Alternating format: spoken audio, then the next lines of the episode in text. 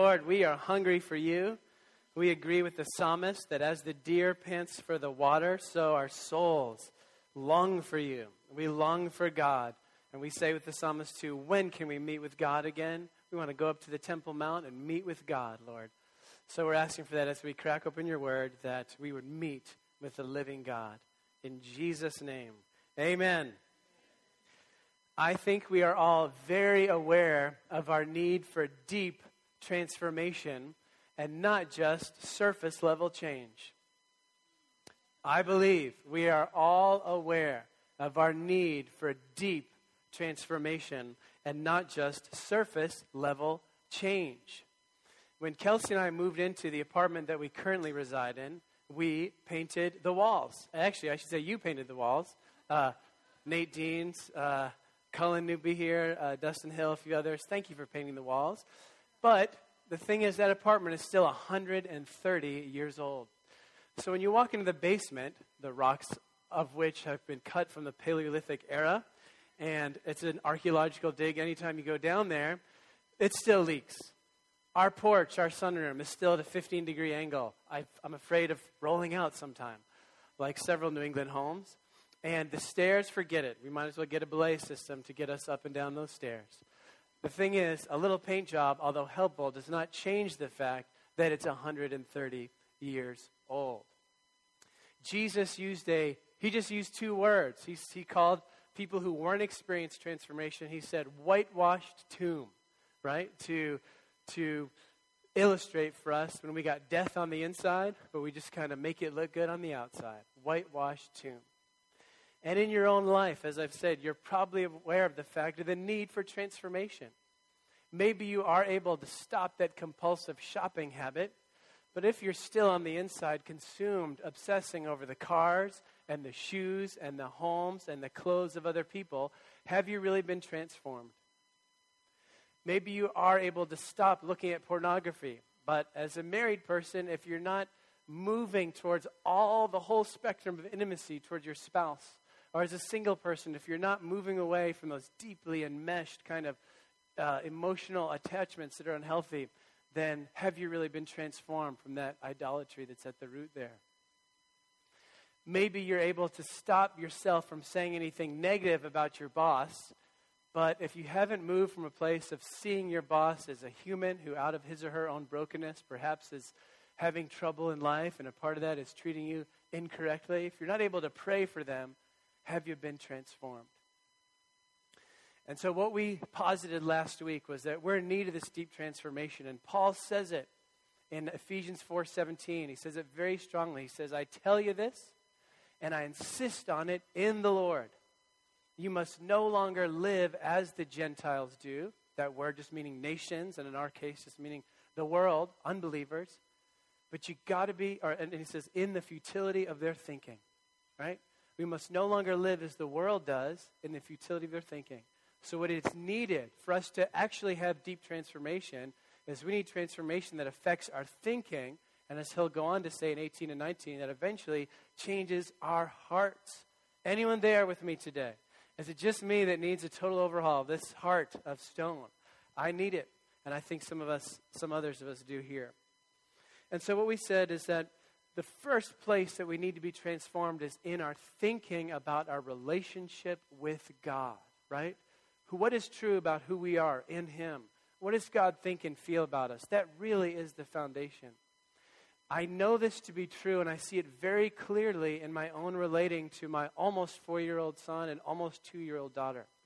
If in disciplining them, I am out of control emotionally, which does happen from time to time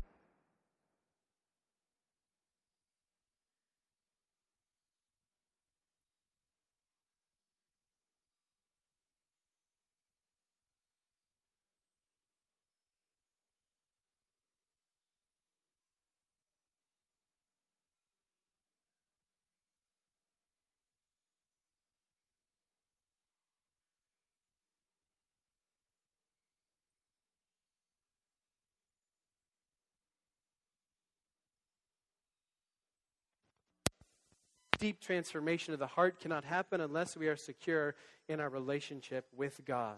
So, with that in mind, let's look at Ephesians 1. We're going to pick it up where we left off last week. 5 to 10, we'll do today, okay?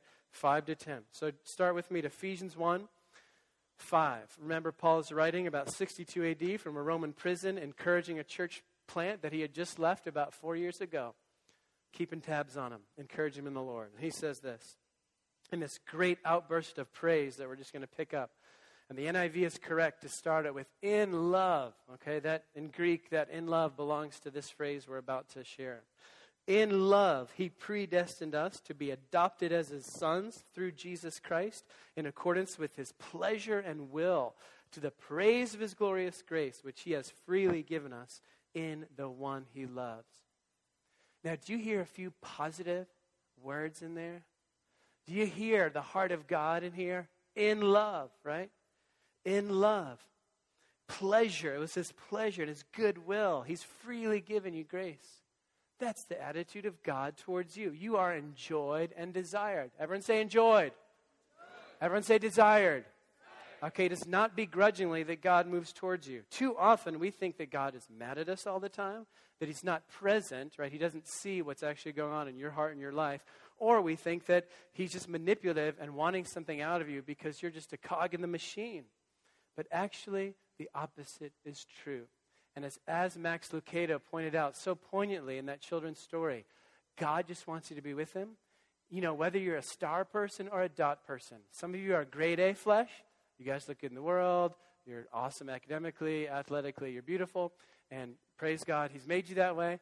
Now, some of you are, are grade D flesh, right? You stink, you smell, and um, you don't perform as well in the world.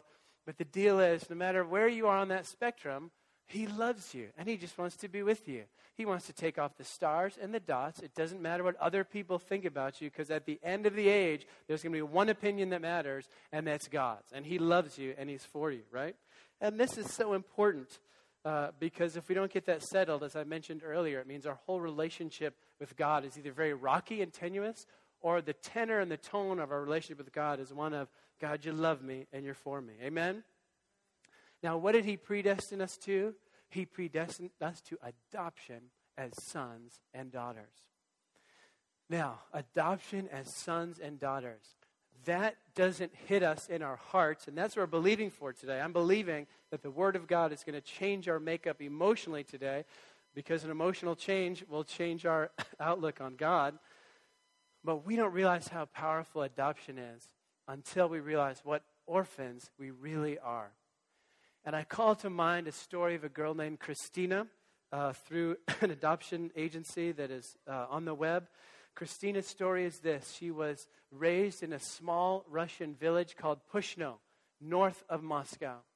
And oh my goodness, tragedy of tragedies before her very eyes. And, and now, as she recalls it, she says, I don't remember much because it was so drab and so dark for me as a child. But before her very eyes, her father, who was already handicapped, and she said it was sometime about first grade, so I guess six or seven years old, she watched her father be beaten to death by another man before her very eyes. She didn't know why it happens. To this day, she doesn't know why her father, already handicapped, was beaten to death.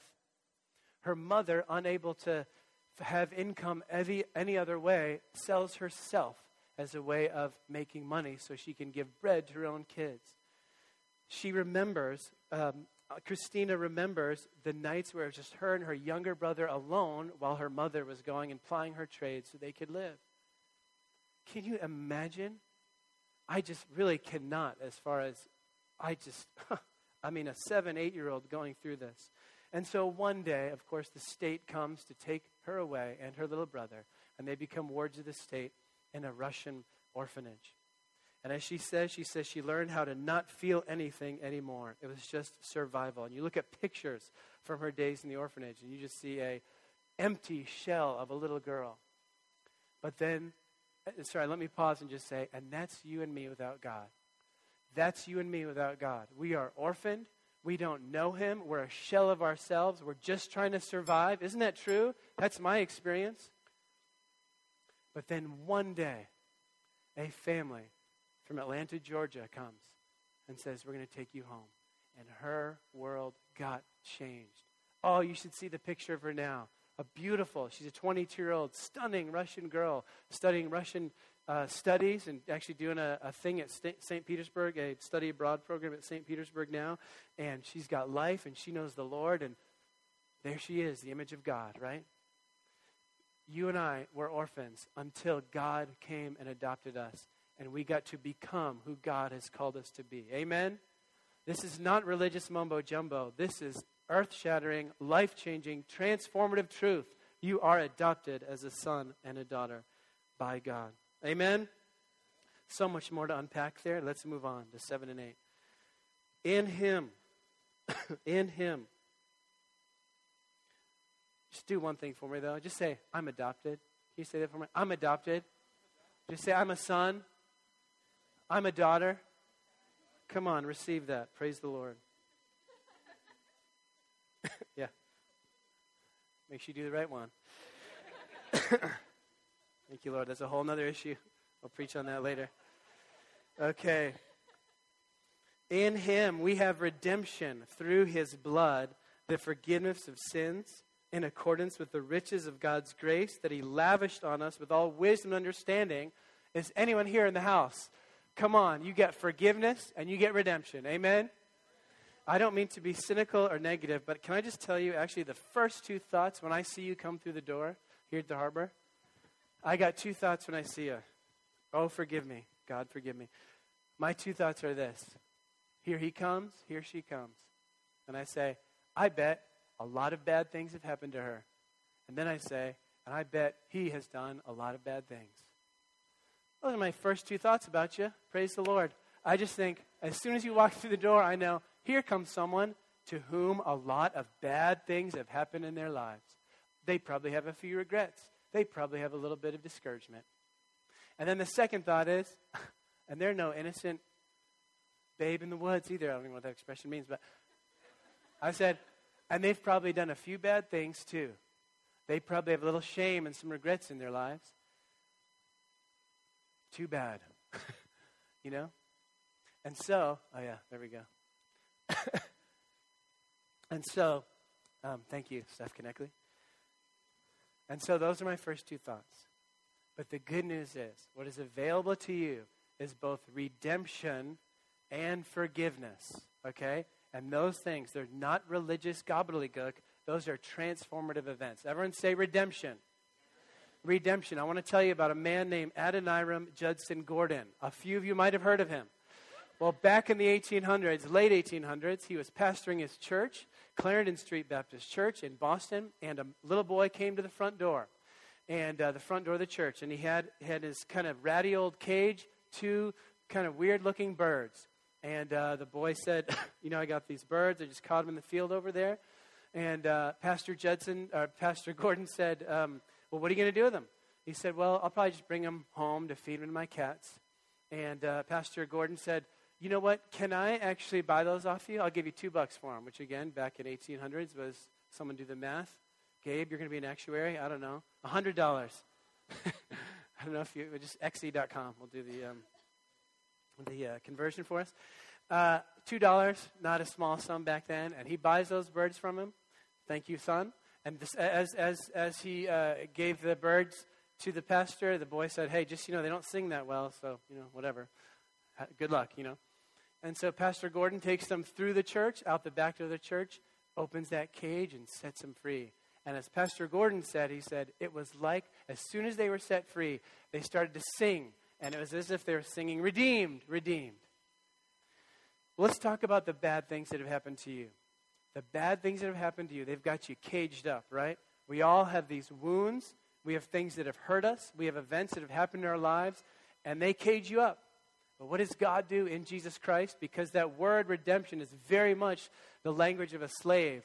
Um, don't mind what's going on behind me. That's okay. You guys are awesome. Uh, that, that word redemption, it's about purchasing a slave. And so you have been purchased back and you've been set free. So no matter what has happened to you, those things that have hurt you and wounded you, that caused you pain and caged you up so that you're more afraid than you should be, or more anxious, or more timid, or whatever it is that you're limited by, God, He's paid for you in Jesus Christ. He's opened the cage and said, redeemed. Everyone say redeemed. He has bought back that mess that you got into by someone else's evil hand and even the devil himself. But God buys it back. Amen? Now you're forgiven. Everyone say forgiven. Okay, you are forgiven, and forgiven is absolutely transformational. Forgiveness is absolutely life changing. Kelsey and I finally saw Les Mis last Thursday, and let me tell you a little bit about Jean Valjean. Can I do that? Now, did he have some transformational forgiveness go on in his life? You bet he did. In prison for 19 years, four or five of it for stealing bread so he could feed a relative. 15 of it because he kept trying to escape. He finally gets free, but he's marked as an ex con, so he can't get a job. He can't get any favor anywhere. But the good bishop of Digne, which is really fun because Digne is the French word for worthy, but the good bishop of Digne takes him in. And that night, Jean Valjean, trying to survive on his own, steals all the silver. He is caught by the police. The police haul him back to the good bishop and say, Bishop, we found him. He's got all the, all the silver. What do you want to do with them? And he says, oh, Well, Jean Valjean, you forgot the candlesticks. Here they are. And off to the side, the bishop says, I have bought your soul for God with this forgiveness. Now you use your life for the purposes of God. And of course, if you know the story that sets in motion in Jean Valjean's life, nothing but mercy and grace moving forward in the lives of the likes of Fantine and Cosette and even uh, the Inspector Javert, who can't handle the mercy and grace that comes his way. Right? Forgiveness is transformational. You need to know to the core of your being that you are forgiven, not by anything you've done, but as it says, by the blood of Jesus. Okay, the blood of Jesus is sufficient. You need to receive that and accept that. Now, of course, you struggle with guilt feelings when you do bad things, because the Bible also says that the Holy Spirit is the one who convicts us of sin. He's doing his job because you do want to stop sinning. It's going to be better if you stop, right? It will be better. There are consequences for your sin, and man, when you stop sinning, it just is better. So there's some guilt there, but you need to know that's a good guilt, and it leads you to forgiveness. It leads you to the truth that you are redeemed and you are forgiven. Amen? Come on, let's receive it. Praise you, God. He's good. Isn't he good? okay. Again, the language there is not, uh, you know, this, again, the language here in 7 8, riches, grace, he's lavished on you. Uh, uh, you know, again, as I mentioned last week, Paul is hitting the limits of language because he's just so excited about this miraculous thing that God's done. Please receive it as such. Please note the fact that Paul is going crazy here and he doesn't have language to contain how wonderful this is. It is wonderful that you have redemption and forgiveness. Amen? Be transformed by it, please. And let's move on to 9 and 10. and he made known to us the mystery of his will, according to his good pleasure. There's a theme here, which he purposed in Christ to be put into effect when the times will have reached their fulfillment, to bring all things in heaven and on earth together under one head, even Christ. Let me read that again. And by the way, for you guys who think I'm skipping the predestination part, listen to last week's message. We talked about that last week. okay. And he made known to us the mystery of his will, according to his good pleasure, which he purposed in Christ, to be put into effect when the times will have reached their fulfillment, to bring all things in heaven and on earth together under one head, even Christ. What in the world is Paul talking about here? Let me share a little bit. Can I? When I used to teach high school, down the street was this incredible invention of humankind. It's probably a pinnacle of cultural wisdom. They put a Taco Bell and a KFC under the same roof. That's genius. All the things I like. Now, if you know KFC, the Colonel, he has a secret recipe, doesn't he? It's got 11 herbs and spices. Do you remember that? Well, it used to be back in the day that the Colonel had those spices just in his car, and he'd make that little mixture to cover the chicken with just on his own. Well, eventually he had to write down that secret recipe. That recipe is still utterly secret in recent years, when KFC changed banks and they had to move that written down copy of the recipe from one safety deposit box to another, they got an armored car. They got a motorcade to move this thing. Note, I'm not kidding. No, two, there's just a few of the uh, cabinet level employees that know the recipe. They are not allowed to travel together. I'm not kidding, okay? And even right now, when they mix that incredible uh, mixture of herbs and spices, can you tell I like KFC? So yeah, what time is it? Okay. Almost there. Mm. Who else is sad that that KFC became a um, Siam Delight or whatever it is? Yeah, okay, you're happy. Are you happy or sad? okay, thank you, David. We can fellowship together now. Good. KFC, when they mix that mixture, there's actually, you know, so we're in the age of, of um, outsourcing. So one company makes part of the formula, the other company makes the other half. So the two companies don't know, and then it's a computer that mixes them together. So like, there's not too many humans that understand this recipe. Now, there's something way more exciting and of import than the Colonel's secret recipe that's going on on the earth today, as exciting as KFC is, and that is God's plan for unveiling what he wants to do. Now, the good thing is it's not a riddle, and he's not guarding it with an armored car, but God has made known to everyone, and not just to some special pastors, not to just a few, a little apostolic band, but we all are brought into the mystery that what God wants to do is it's in Jesus, He's allowing us all to come into a good relationship with God through His death on a cross. And God has opened that up to everyone. We are all partakers. Now, I don't know about you, but some days I have a little pity parties and I think, man, I wasn't included in that. They forgot to email, email me on that. How come she didn't call me then, right? This, that, and the other. But can I tell you the good news? The good news is you are not left out of the most important party of all time. That's the party that God's throwing for you. Okay? You are not left out. And if you are prone to feeling left out, I want you to get it in you that you are not left out because there's a great party that you're invited to. You may not be invited to that one you really wanted to be, but man, this one is going on in heaven and you're invited. You are not left out. And a part of that party is, is the second part of this verse, which is God is moving history somewhere. And his goal is to bring all things in heaven and earth together under one head, even Christ. Okay, that's where the whole world is going. And though it feels like the opposite is happening right now, okay, I look around history and it feels like there's darkness coming over the land. But all I know is this is that sometimes when God's about to play a great card, it seems like the enemy plays a card first. I feel like that's the very thing we're in right now. The enemy's kind of playing a card. Darkness is sweeping over the United States in a very rapid way when it turns into uh, concerning religious liberty and things like that. But I get excited because I just know this is going to be the church's finest hour. And I know that we are moving towards all things. Every knee will bow, and every heart and every tongue will confess that Jesus Christ is Lord. It really is where we're going, and that's my hope. So the church is going to just come into its finest hour.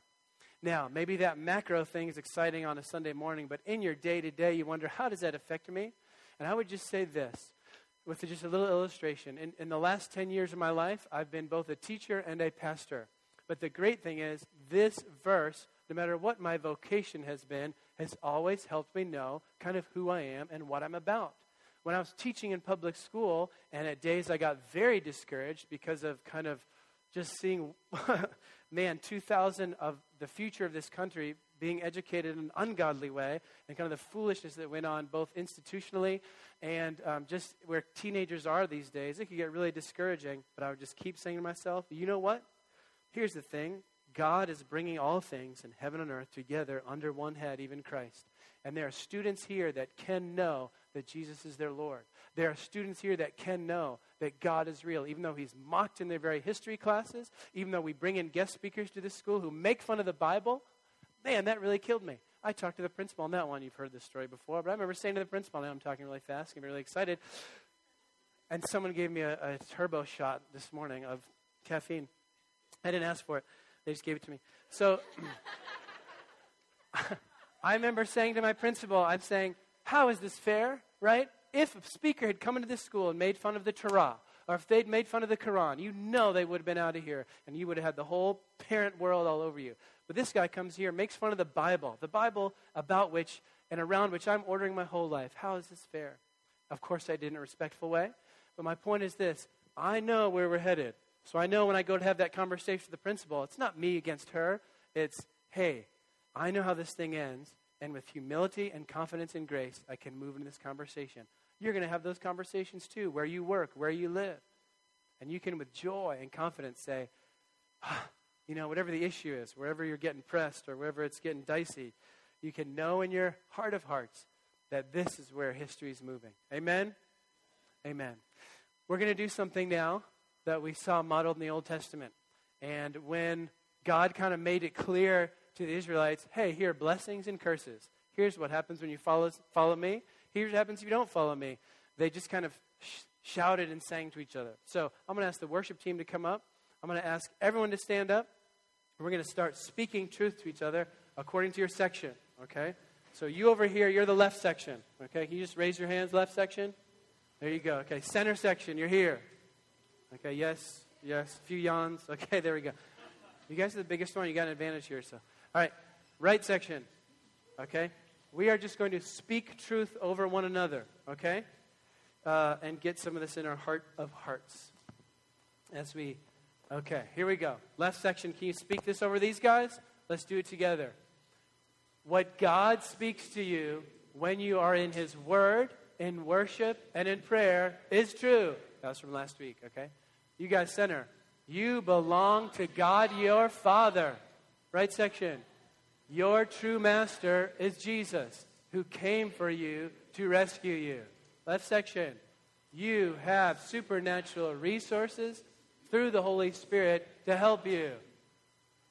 You are not an accident, an afterthought, or a randomized mistake. God chose you before He made you. God the Father has always wanted you and Jesus to be together. Holiness and purity are your destiny and your destination. God the Father enjoys you, desires you, and loves you. You belong in God's family as a favored daughter or son. God is big enough to handle your mess. God is powerfully redeeming you from the bad things that have happened to you, setting you free to become all that He created you to be. God forgives you of the bad things you have done, wisely lavishing on you this amazing benefit of the shed blood of Jesus. You are not left out of the most important plans of the universe. Your life has significance. You are not hopeless. You have abundant hope today. And altogether, God is transforming us deeply by transforming what we think about ourselves, about Him, and about our relationship with Him. Amen? Truth, okay? Praise the Lord.